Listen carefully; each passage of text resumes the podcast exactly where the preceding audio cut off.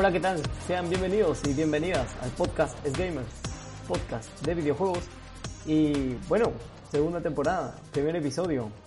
Como saben, para los nuevos que recién me están escuchando, nuevos y nuevas por supuesto, eh, para los antiguos, soy Big Boss.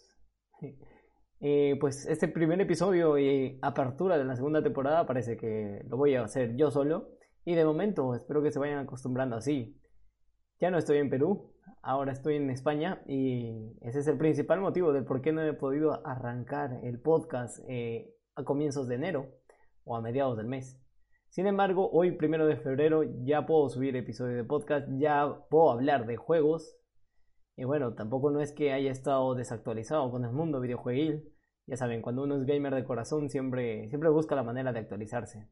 No he podido jugar en, en el comienzo de enero y me he perdido bastantes estrenos.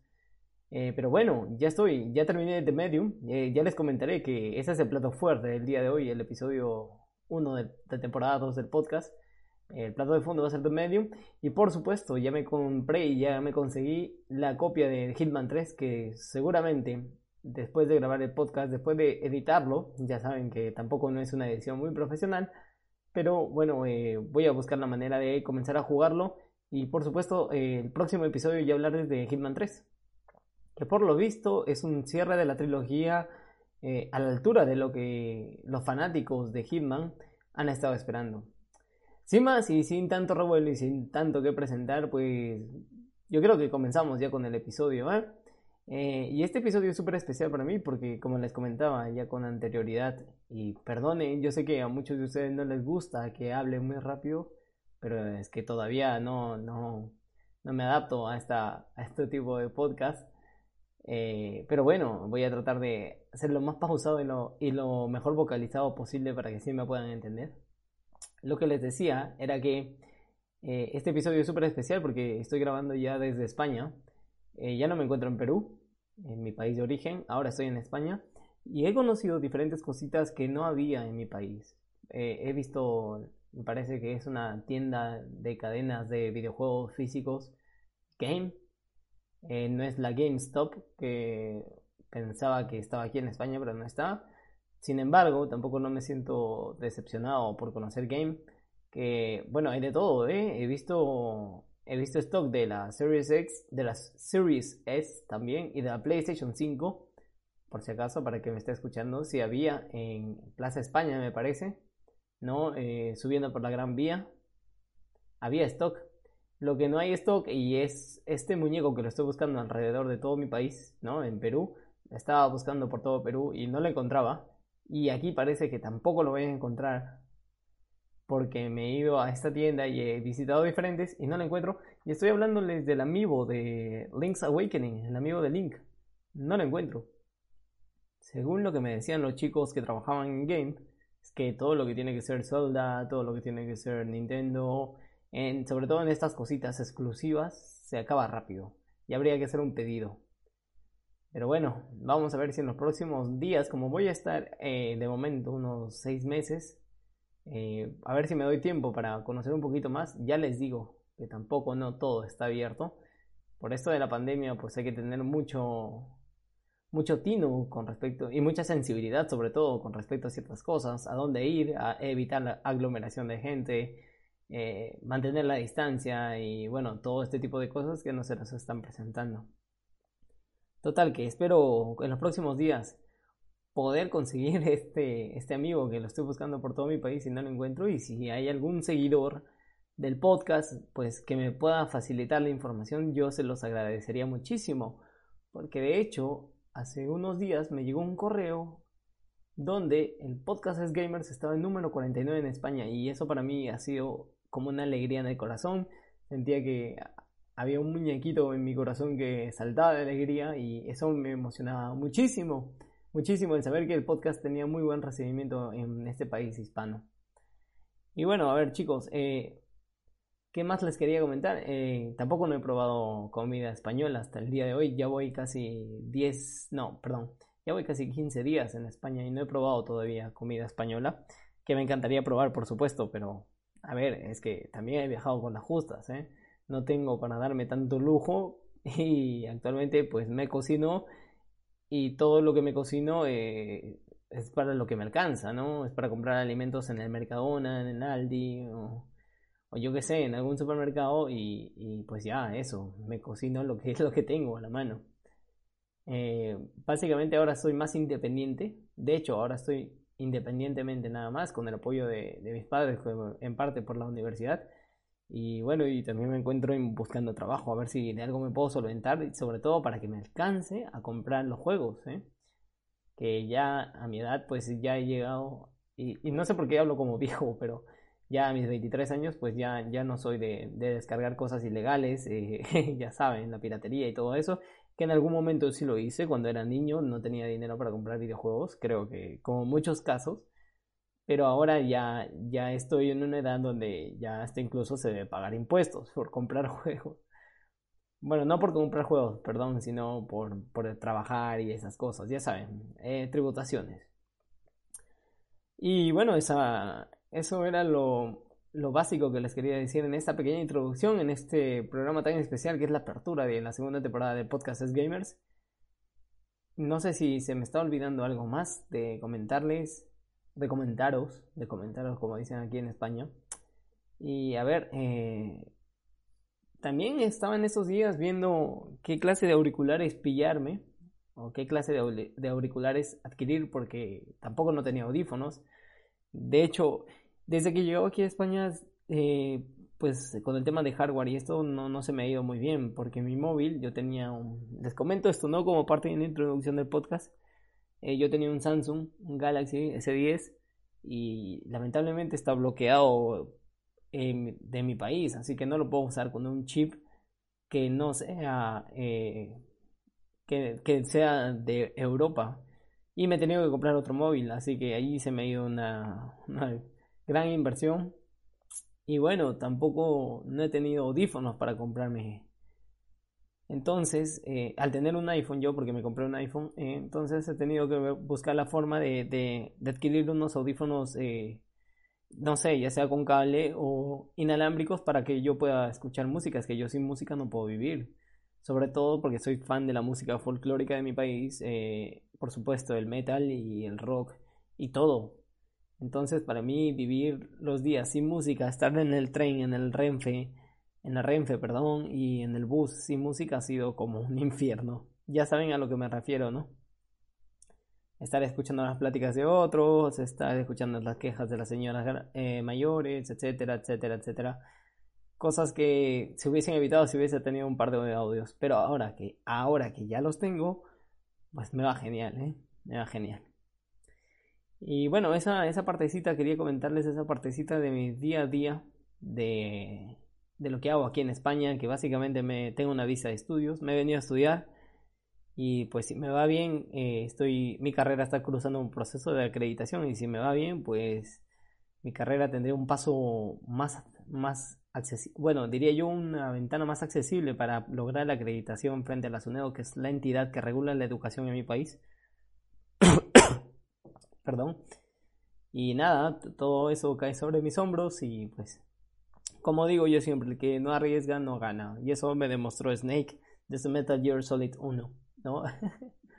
y bueno, ya basta de cháchara, porque así le dicen aquí, basta de cháchara que ustedes han venido a escuchar de videojuegos y no de la vida privada de alguien. Y bueno, a ver, tampoco no es que tenga muchas cositas por aquí, ¿eh? es que voy a tener que conseguirme una Switch porque la Switch tampoco no la traje. Así que voy a tener que conseguir una Switch porque de hecho ya tengo el código de Mario, ¿no? De este Super Mario 3D World que se lanza ya en los próximos días, del cual no puedo hablar nada y por supuesto tampoco no hablaría nada porque no tengo una Switch para probarlo, pero he visto que me puedo conseguir una de segunda mano, así que está, estén atentos, atentos al podcast porque ya saben que yo voy a hacer todo lo posible por tratar de abarcar todos los juegos que salgan, todos los lanzamientos de este año que salgan, lo voy a tratar de jugar, terminar lo más rápido posible eh, por supuesto, disfrutándolo, disfrutándolo, ya que tengo eh, un poco de horas libres, siempre y cuando no se me cruce con cosas de la Facu, y pues seguro que sí. Como es el caso de The Medium, este videojuego de Bloober Team de los creadores de Layers of Fear, un juego que, a mi parecer, en los spots eh, y en lo poco que podíamos ver de publicidad, se vendía como un survival horror, un juego de terror, un juego de ambientado en situaciones de terror, de horror y no sé, hasta incluso de terror psicológico diría yo, pero al final todo terminó siendo un thriller, perdón, un thriller, una novela visual, una novela gráfica, por decirlo así, y ya les contaré mis impresiones. Pero a ver, comencemos hablando de Bluebird Team, un equipo que tampoco no es que tenga 100, 200 personas, es un bueno, probablemente CMC, pero es un equipo que tiene no mucho recurso humano, sin embargo se las apaña para poder sacar pues un juego al año, a veces dos incluso, e incluso he leído que a veces se sacan un, remake que otro. Pero concentrémonos en The Medium, este nuevo videojuego que ha lanzado el equipo polaco y que se ambienta justamente en Polonia. Me gusta mucho esto. Vamos a partir de aquí porque Mayormente los desarrolladores japoneses se ambientan en Japón y los desarrolladores americanos se ambientan en Estados Unidos. Eh, apocalíptico, eh, apocalíptico, sí, sí, bueno, en esa parte, eh, etcétera, etcétera, etcétera. Pues bien, si queríamos variedad, pues ahora tenemos un juego ambientado en Polonia, en los años 80, sin mal no me parece. Y todo se basa en la historia de una medium, ¿no? De Marianne. a ver, a primeras y para ahorrarles a mucha gente que, que, no, que le gustaría escuchar primero la, las conclusiones y después el por qué, por qué he sacado esas conclusiones, les voy a decir que el juego no es un desastre, personalmente hablando. En mi opinión, el juego no es un desastre como muchos reviewers lo califican. El juego es súper interesante. ojo, ah, ojo a lo que estoy diciendo, el juego es súper interesante. Eh, no es perfecto, no, tampoco nos esperen un survival horror que apenas yo siendo una persona que se asusta muy rápido con los juegos de terror o con las películas de terror o etcétera que tengan que ver con terror, pues he llegado a asustarme una sola vez o dos veces creo y es por por pequeñas cosas, eh, prácticamente tonterías. El juego rinde tributo también a los antiguos Resident Evil. Eh, estoy hablando concretamente del 1, 2 y 3. Eh, el 2 y el 3 que se parecen mucho. Y por supuesto, como no, había una escena en donde se, se extiende una habitación. A ver, me explico. El juego le, rinde tributo a los Resident Evil primeros, a la trilogía primera, ¿no? Más allá del 4, que ya cambió de perspectiva, sino del 1, 2 y 3, porque estos juegos compartían la cámara fija, ¿no? Donde solamente en un punto exacto estaba la cámara y donde tú tenías que, a partir de ese punto, mover a tu personaje. Pues bien, el juego es así, el juego es con esa jugabilidad.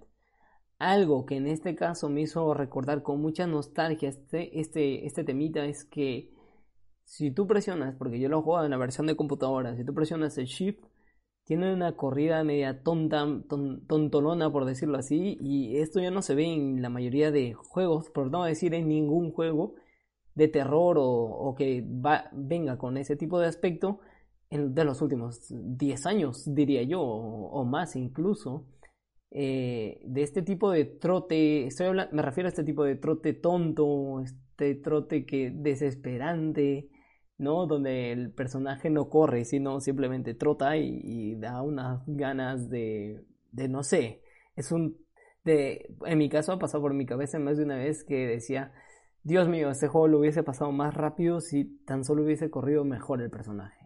Y puede ser que sea verdad lo que les digo. Es un, es un trote lento, es un trote torpe, que, que, bueno, ya no está presente en muchos de los juegos, pero que si tú lo vuelves a jugar, como es el caso de The Medium, eh, pues te puedes topar con mucha nostalgia, sobre todo si, ya te digo yo, si has jugado a los primeros Resident. Ahora, también el juego trata de rendir tributo a Silent Hill, diría yo, porque hay una escena en Silent Hill y hay una escena en The Medium Tampoco no es que les voy a hacer mucho spoiler, en donde tú llegas a una habitación y tú quieres abrir la puerta de la habitación y esta se expande un poco más, crece como si fuera un túnel inacabable.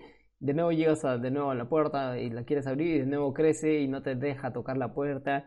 Esto me pareció, no sé si estaba en, Silent Hill 2 o en Silent Hill 3, que había una escena parecida y pues el, juego trata de, reconocer ¿no? estas franquicias grandes del, del survival horror y por ese lado, bien. Eh, lo que es súper interesante del juego y como les mencionaba al principio de las conclusiones era el tema de la historia. La historia del videojuego es una historia que no he visto en muchos, eh, en muchos juegos en, tampoco en muchos cómics que haya leído o incluso en libros o cuentos de terror. Porque la historia sí intriga, intriga bastante, ¿no? Este Marianne que, bueno, sí, que tiene que buscar en, entre los dos mundos y que ya les voy a explicar más adelante cómo se desarrolla esto de los mundos. Eh, una forma de poder destruir demonios e incluso tiene habilidades para poder liberar los demonios de, otras personas y así ayudarlas a que descansen ¿no? y dejen de sufrir sus penas de, en el inframundo o en, el medium, por decirlo de esta manera. Bueno, es una historia que, que basta con que les cuente una partecita, ustedes se pueden ir imaginando muchas más de las cosas, pero ya les digo yo que, que tiene muchas vueltas de tuerca la historia, eh, muchos giros inesperados y que es muy interesante de contar y por supuesto que yo lo recomendaría. Ahora, otro apartado que vale la pena totalmente en el juego, muy aparte de la historia, es la banda sonora. Me parece que la banda sonora es, está impecable. Eh, me decían mucha gente que esta banda sonora estaba a cargo de, un tipo que ha tenido que tiene ya eh, reconocimientos en, otros videojuegos, que ya se viene desempeñando de una manera muy adecuada, muy correcta, y que siempre deja el estilo sonoro, la banda sonora en lo más alto. Sin embargo, que esta vez en The Medium él no ha sido el responsable de los efectos de sonido ni nada de eso, como en los otros juegos es habitual que él lo haga, ¿no? Que él se encargue de toda la parte de sonido. Perdóneme si no me sé el nombre, que no me lo aprendí, pero sí, la banda sonora es espectacular, sobre todo si lo juegas con auriculares, así como hice yo. Y, hombre, eh, jugarlo en, el día, jugarlo todo el día, jugarlo en la noche es, está, está bien, está bien, está correcto. Vamos a regresar al apartado de. Ahora al apartado técnico, ¿no? Al, músculo gráfico que muestra. Pues, a ver, este juego se supone que es próxima generación. Este juego está disponible para Series X, S y por supuesto para PC. Eh, te lo puedes comprar por Steam o, si tienes Game Pass es un juego que vale totalmente la pena. Ya les digo yo que vale totalmente la pena. Y en el músculo gráfico no he sentido que sea un juego que muestre en realidad tanta calidad gráfica. Eh, no tiene malos gráficos, ¿no? Que eso quede claro. Pero tampoco no es que haya visto gráficos totalmente sorprendentes. O sea, no, yo no he sentido que hubiera gráficos eh, fuera de otro mundo o, de próxima generación, porque el juego sobrado creo yo que corre en, Xbox One, ¿eh? no les engaño, en Xbox, en Xbox One X también, por supuesto, porque no siento que sea uno de los principales atractivos del juego que destaque la calidad gráfica, ¿eh? no creo. Ahora, regresando, ya decía yo hace un momento y me había equivocado, regresando al tema del sonido, en los efectos, pues no los he sentido tan pulidos, ¿eh? Los efectos de sonido no los he sentido tan pulidos porque había, había situaciones en las que sí se escuchaban los pasos por donde caminaba mi personaje, que ya digo yo que nunca se calla, Marianne nunca se calla, eh, pero no, se escucha, por ejemplo, si estás pasando, no se diferencia el escuche de los pasos por si, por ejemplo, si estás pasando por el barro, no se escucha, no es diferente a como si estuvieras caminando en un piso de cerámica normal o un piso de, madera, no, no, hay diferencia en eso. Y hasta esos más pequeños detalles, ahora en los juegos de próxima generación, porque estamos hablando de, Next Gen, perdón, de nueva generación, ¿no? Eh, pues debería estar un poco más cuidados, ¿eh? sobre todo porque ya, ya hay juegos de la antigua generación que, que cuidaban muy bien esos aspectos. Y bueno, que sepan eso. Siempre es importante contar hasta los más mínimos detalles, sobre todo en una persona que tan fijona como yo en este aspecto de los videojuegos, ¿no? Eh, otra cosa que les quería mencionar también es que el juego lo he sentido muy mal optimizado para PC. Y no es la primera vez, o no soy el, único reviewer que les va a decir esto. Y es que en bastantes ocasiones, diferentes reviewers o diferentes reviews que vayan a escuchar, o que vayan a ver, o que vayan a leer, pues les van a decir lo mismo, que el juego no está muy bien optimizado, que digamos, para PC. Para consolas no sé, no he jugado en consolas, eh, tal vez me pueda ver un, un video o un par de videos para ver qué tal se ve en consolas, pero ya les digo yo que la versión de PC pues no está muy bien optimizada. Tampoco no es que haya bugs, porque yo no he encontrado ningún bug en toda mi partida. Y pues con un par de actualizaciones o incluso con una muy buena actualización pues se puede mejorar esto, no, no hay problema. ¿El juego recomendable? Por supuesto que sí. El juego recomendable porque no tiene pérdida, ¿eh? Porque está en Game Pass, o sea, nadie te obliga a comprar el juego. Si el juego hubiese estado para comprarlo aparte, que no hubiese estado en el Game Pass, eh, pues yo no lo recomendaría sinceramente. Porque tampoco no es que dure mucho y este es otro apartado que vamos a hablar de la duración del videojuego. El videojuego concretamente me ha durado unas 6 horas con 30 minutos exactos un poquito más diría yo. Porque, a ver, me puse a jugar a la una de la tarde y sí, sí, 6 horas con 35 minutos, más o menos 33, 35. Eh, que se puede ir para más, para más, para alargar más el juego, probablemente. Probablemente se te puede ir hasta las 8 o 9 horas, diría yo, si tú te pones a leer todos los documentos, eh, que te encuentras por ahí, si te pones a ver con detalle los objetos que puedes recolectar, etcétera, etcétera, pues de manera sobrada te puede ir hasta las 8 o 9 horas, diría yo. En cambio, si solamente te centras en la historia principal, pues normal, te puede durar 6 horas, 6 horas exactas, diría yo. Tampoco menos, ¿eh? Tampoco menos, porque hay puzzles del cuales, de los cuales ya les voy a hablar a continuación para que se hagan una idea. Ahora, Vamos a hablar de los puzzles. Los puzzles no son nada de otro mundo. De hecho, yo recuerdo Layers of Fear. Estaban más difíciles los puzzles ahí. Y también me acuerdo de Blair Witch. No, no sé si se acuerdan de este videojuego de terror. Nunca hicimos la reseña en el podcast, pero yo recuerdo que The Blair Witch tenía unos puzzles muy, muy, este, muy esto para pensar, para analizarlos y donde la comunidad, una parte de la comunidad, no toda, por supuesto, se quejaron de que los puzzles eran muy difíciles. Pues aquí pasa todo lo contrario, aquí los puzzles son fáciles de, deducir, es muy fácil darte cuenta de, la serie, ¿no? De cómo continúa esto, de dónde va esto, de qué tengo que mover. La única parte que se me hizo más largo el juego fue ya casi al final, donde tenía que bombear unas cisternas de agua, etcétera, que probablemente para algunos pudo haber sido tan fácil, pero ahí sí al menos dediqué al menos una hora a terminar ese apartado donde ya casi estaba terminando el videojuego. ¿eh? El videojuego no tiene nada de acción, no tienes armas para que te protejas. Eh, tienes tus poderes, sí, pero no los vas a usar para, para disparar ni, ni herir a ningún enemigo, eh, más que solo para protegerte. De hecho, Marianne la protagonista de Medium tiene este, este, este poder que, que cuando puedes, cuando vas a tener, vas a tener que pasar por un, por un corredor donde hay bastantes polillas, pues tú vas a tener que activar el poder que es como se envolviera en una burbuja grande, transparente, blanca, y pues donde las polillas no pueden atacar. Ya también hay otros personajes que también tienen poderes que, que ustedes tienen que jugarlo para que, para que le tomen el interés y yo no les esté spoileando.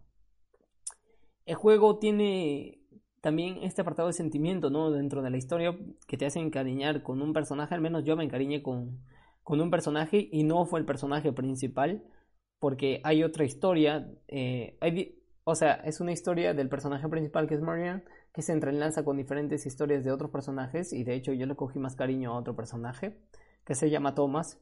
Cuando jueguen el videojuego probablemente me den la razón, y pues también hay este apartado de, que te hace pensar, pensar en, la mente humana, ¿no? Cómo puede reaccionar, en lo peor de la mente humana, en cómo puede una mente perturbada y una mente enferma puede pervertir los pensamientos, puede, puede generar malas, malas impresiones o puede dañar las infancias de muchos niños, etcétera, etcétera. El juego tiene todo, absolutamente todo esto. Eh, al comienzo del juego también se siente un ritmo un poco desacelerado, diría yo. Comienza suave el juego, no, no te exige mucho. Eh, hay una parte en la que me asusté concretamente y fue cuando me estaba viendo por un orificio y de la nada aparece una cara y, y ya está. Eso, eso es lo único que me asustó. Eso es lo único que me asustó en, en todo el rato juego. No se esperen que sea un juego que te tenga eh, tensionado a que te estén persiguiendo enemigos porque no los hay. De hecho, si hay enemigos, pero a ver, hay enfrentamientos con los enemigos. Sí hay, pero directamente no lo son. Me explico. Eh, el enemigo, pues se va, hay diferentes enemigos, por decirlo así, porque tampoco no les quiero hacer spoiler, ¿eh? Que no les quiero hacer spoiler, que se pueden hacer invisibles. Eh, y hay con, el, con la tecla control, si no me equivoco, eh, que es como un modo de concentración o algo así, eh, pues se te va a aparecer una flecha por encima de la cabeza de Marianne, ¿no? Y te va a indicar dónde está el enemigo, más o menos para que te guíes. También está visiblemente y donde tienes que hacer el modo sigilo, que hay una tecla que se llama, que es Alt, me parece en PC, donde te podías tapar la, la, boca y la nariz para que no pueda escuchar la respiración del enemigo, pero ya les digo yo que no es necesario, es totalmente, no quiero decir inútil, pero vamos, que yo me lo pasé prácticamente sin presionar la tecla, ¿eh? es, es casi no sé, no sé qué poner ahí. O sea, puedes pasártelos ese enfrentamiento simplemente con sin presionar esa tecla y estar agachado y caminar sigilosamente. Nada más tienes que ser cuidadoso en los pasos que des. Porque si me ha pillado una que otra vez el enemigo, ¿eh? eso lo tengo que reconocer. Tampoco en estos enfrentamientos no vas a tener armas, ¿no? Simplemente te vas a tener que cuidar tú y en alguno que otro tienes que resolver un par de, un par de puzzles para que te puedas librar de él. E incluso hasta cuando lo tienes que derrotar también tienes que hacer un, puzzle para que puedas derrotarlo, ¿no? No es, no es, nada, no es nada de otro mundo. Ya dije, los puzzles son súper fáciles, no es nada de otro mundo. Y a ver, quisiera pensar en un apartado que me esté olvidando, pero creo que no. Creo que no. Yo diría que la mayoría de videojuegos actualmente, a excepción del próximo que ya se nos viene en mayo, ¿no? Que es Resident Evil 8 Village, que por supuesto en el podcast van a tener la review. Eh, pues la mayoría de videojuegos que tienen una tipo narrativa de terror están siendo absolutamente todos en tercera persona, ¿no? Pero este, en este caso, y vuelvo a repetir, no, pues no es una, no es una, no es un videojuego de terror. Eh, diría yo también que en muchos momentos, pues, esta realidad que está viviendo Marianne, que es nuestro personaje principal, se va a desdoblar. Eh, y aquí es donde quería hablar. hablando de desdoblar, es aquí donde les voy a hablar del tema de los dos mundos entre medio. Al comienzo, cuando presentaron un juego por primera vez, yo pensé que The Medium era un juego que iba a renderizar en segundo plano un mundo, ¿no? Porque nos mostraron o sea, es que te lo vendieron, el hype estaba en lo más alto porque pensaba, al igual que yo, al igual como yo pensaba, pensaron muchas personas eh, de prensa videojueguil que, que, el mundo iba a ser un mundo, tú podías jugar en cualquiera de los dos mundos y uno de ellos iba a estar siempre siendo renderizado en, segundo plano, donde tú podías escoger en qué mundo estar, eh, ya sea en uno o en otro. Bien, pues la cosa no es así. La cosa es que tampoco no tienes un botón para cambiar de mundo. No en determinadas escenas, y ya les digo yo que en, la ambientación está muy bien ambientado el juego, esa es otra de las razones por las cuales la recomendaría. Pero bueno, en algunas ambientaciones, en algunas escenas concretas que el juego te va a poner, se va a partir la pantalla en dos y tú vas a ver a la izquierda el mundo real, ¿no? El mundo que está viviendo y a la derecha un mundo... Eh, tiene un nombre que seguro que mientras les voy contando me voy acordando. Muy bien. ¿Cuál es la diferencia entre estos dos mundos? Qué bueno. Eh, primeramente, yo veo que el juego, mm, yo lo hubiese preferido jugar sin necesidad de tener los dos mundos. Me explico. Eh, al ser un juego que no, no, no necesitas cambiar constantemente o no, o no puedes tú cambiar constantemente o alternar entre los mundos, no habría necesidad de que me hubiesen partido la pantalla en dos primero en horizontal y luego en algunas escenas en vertical que me hacían ver las cinemáticas un poco más pequeñas y que, y que bueno, interactúes, ¿no? Porque tú vas a tener que resolver, eh, ya sea con, la, con el mundo este surrealista que, que se aparece ¿no? en, medio, unos puzzles y no, vas, no tienes que demorar mucho porque si tú demoras mucho usando la otra realidad, pues este se te va, el cuerpo simplemente se desprende, el cuerpo se desintegra o, algo así. O algo así es, ¿eh? Que perdónenme de nuevo por, por el nombre, pero me he olvidado. Y bueno, me explico entonces. Escenas concretas en donde debes interactuar entre los dos mundos hay. Por ejemplo, en el mundo real puede, puede haber una escena donde la escalera hacia que quería subir pues no está terminado, simplemente se ha caído, se ha desmonorado, se ha desmonorado, des, bueno, se ha caído y solamente tiene dos escalones para subir y después ha colapsado. Y en el mundo este alterno, pues tienes diferente ambientación, obviamente, que toma un color amarillento, eso sí, siempre, siempre, siempre. Y pues está la, escalera completa, ¿no? Que es otra escalera, es otro tipo de escalón, etcétera, etcétera, etcétera. Entonces tú manteniendo presionada la tecla F vas a hacer que como si tu alma saliera y vas a interactuar con el mundo alterno. Entonces tú vas a poder subir la escalera sin ninguna, sin ninguna dificultad eh, y vas a tener que interactuar, ¿no? Ahí en el sitio vas a tienes como unos sitios donde tú puedes recargar eh, tu poder porque el poder se puede recargar para, como ya les dije, el poder se puede utilizar de diferentes maneras. Una para protegerse de las polillas, otra para, qué sé yo, para, para cuando te coge el enemigo y puedas explotar de luz, ¿no? O explotar de, o la mano, o tu mano hace una explosión de luz para que te pueda soltar y así no te mate. Pues bueno, eso, o incluso para resolver un puzzle donde se te puede abrir una puerta para que como pasaste con el mundo alterno, pues vuelvas a presionar F, no vuelvas a mantener presionado F por unos segundos y vuelvas a la realidad y puedas abrir otra puerta, la puerta que ya abriste en el mundo alterno, y pues puedas encontrar una subida o, qué sé yo, un cuarto por donde puedas acceder al, a otro piso. Bueno, espero que me hayan entendido. Pues básicamente es eso. Entonces, lo que no me gustó es eso. Mm, o sea, ¿es divertido alternar entre los mundos? Sí, ¿te la pasas genial? Pues sí. Pero las cinemáticas, eh, pues no es por ser mal, mala, mala agua o algo así, o mala leche, perdón, pero hubiese preferido que, las cinemáticas me, las, mostraran eh, eh, renderizadas en una sola manera. Eh, o sea, que estén en un solo mundo, porque pueda que, pueda que en las cinemáticas te partan a la mitad la pantalla y en una pantalla esté interactuando nuestra medium, Marianne, con otra medium o con otra persona y, en la otra, en la realidad, eh, en lo que es la realidad, en el mundo en el que es real todo, pues solamente se ve a ella hablando sola, porque no las puede ver. Entonces, esos apartados como que no me han llegado a gustar personalmente. Ya les digo que mi opinión no tiene por qué, por qué influir en la de ustedes. Jueguenla, jueguen el videojuego para que saquen sus propias conclusiones, pero eso es lo que no me ha gustado. Yo hubiese preferido mil veces, al igual que en los puzzles, que simplemente me hubiera una cinemática, ta, ta, ta, ta, y ya, y que interactúe y que mi pantalla no se parte en dos y solamente en una pantalla juegue, entonces que, que pase que pase cierto puzzle en este mundo y luego con presionar la otra tecla pues paso al otro mundo al, al, al real y, y, y pues ya hago mis cosas, ¿no? Eso es lo que me hubiese gustado, pero eso no está.